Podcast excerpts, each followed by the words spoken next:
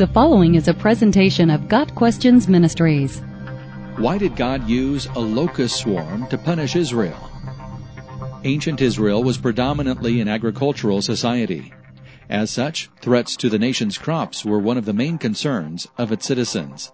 God used an invasion of locusts as a judgment to call Israel to repent of their sins in Joel 1 verse 4. The following verses detail the extent of this locust invasion. A loss of grapes for making wine.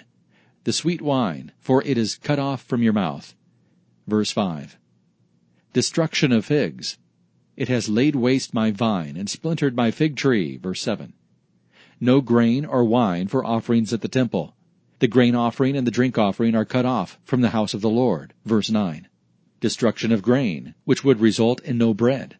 The fields are destroyed. The ground mourns because the grain is destroyed. Verse 10. Destruction of wheat and barley. The wheat and the barley has perished. Verse 11. Loss of fruit from trees.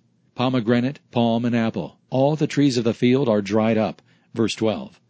The loss of olives. The oil languishes. Verse 13. No food for the livestock. In verse 18. Every major food source, except meat and seafood, had been destroyed for the year. As a result, Joel called the priests to repent and urged them to call the people to fast and pray. Insightful readers, especially the priests addressed in Joel 1 verse 13, would have been aware that the invasion of locusts was a fulfillment of Moses' prophecy in Deuteronomy 28 verses 36 through 38. The Lord will bring you and your king whom you set over you to a nation that neither you nor your fathers have known. And there you shall serve other gods of wood and stone you shall become a horror, a proverb, and a byword among all the peoples, where the Lord will lead you away.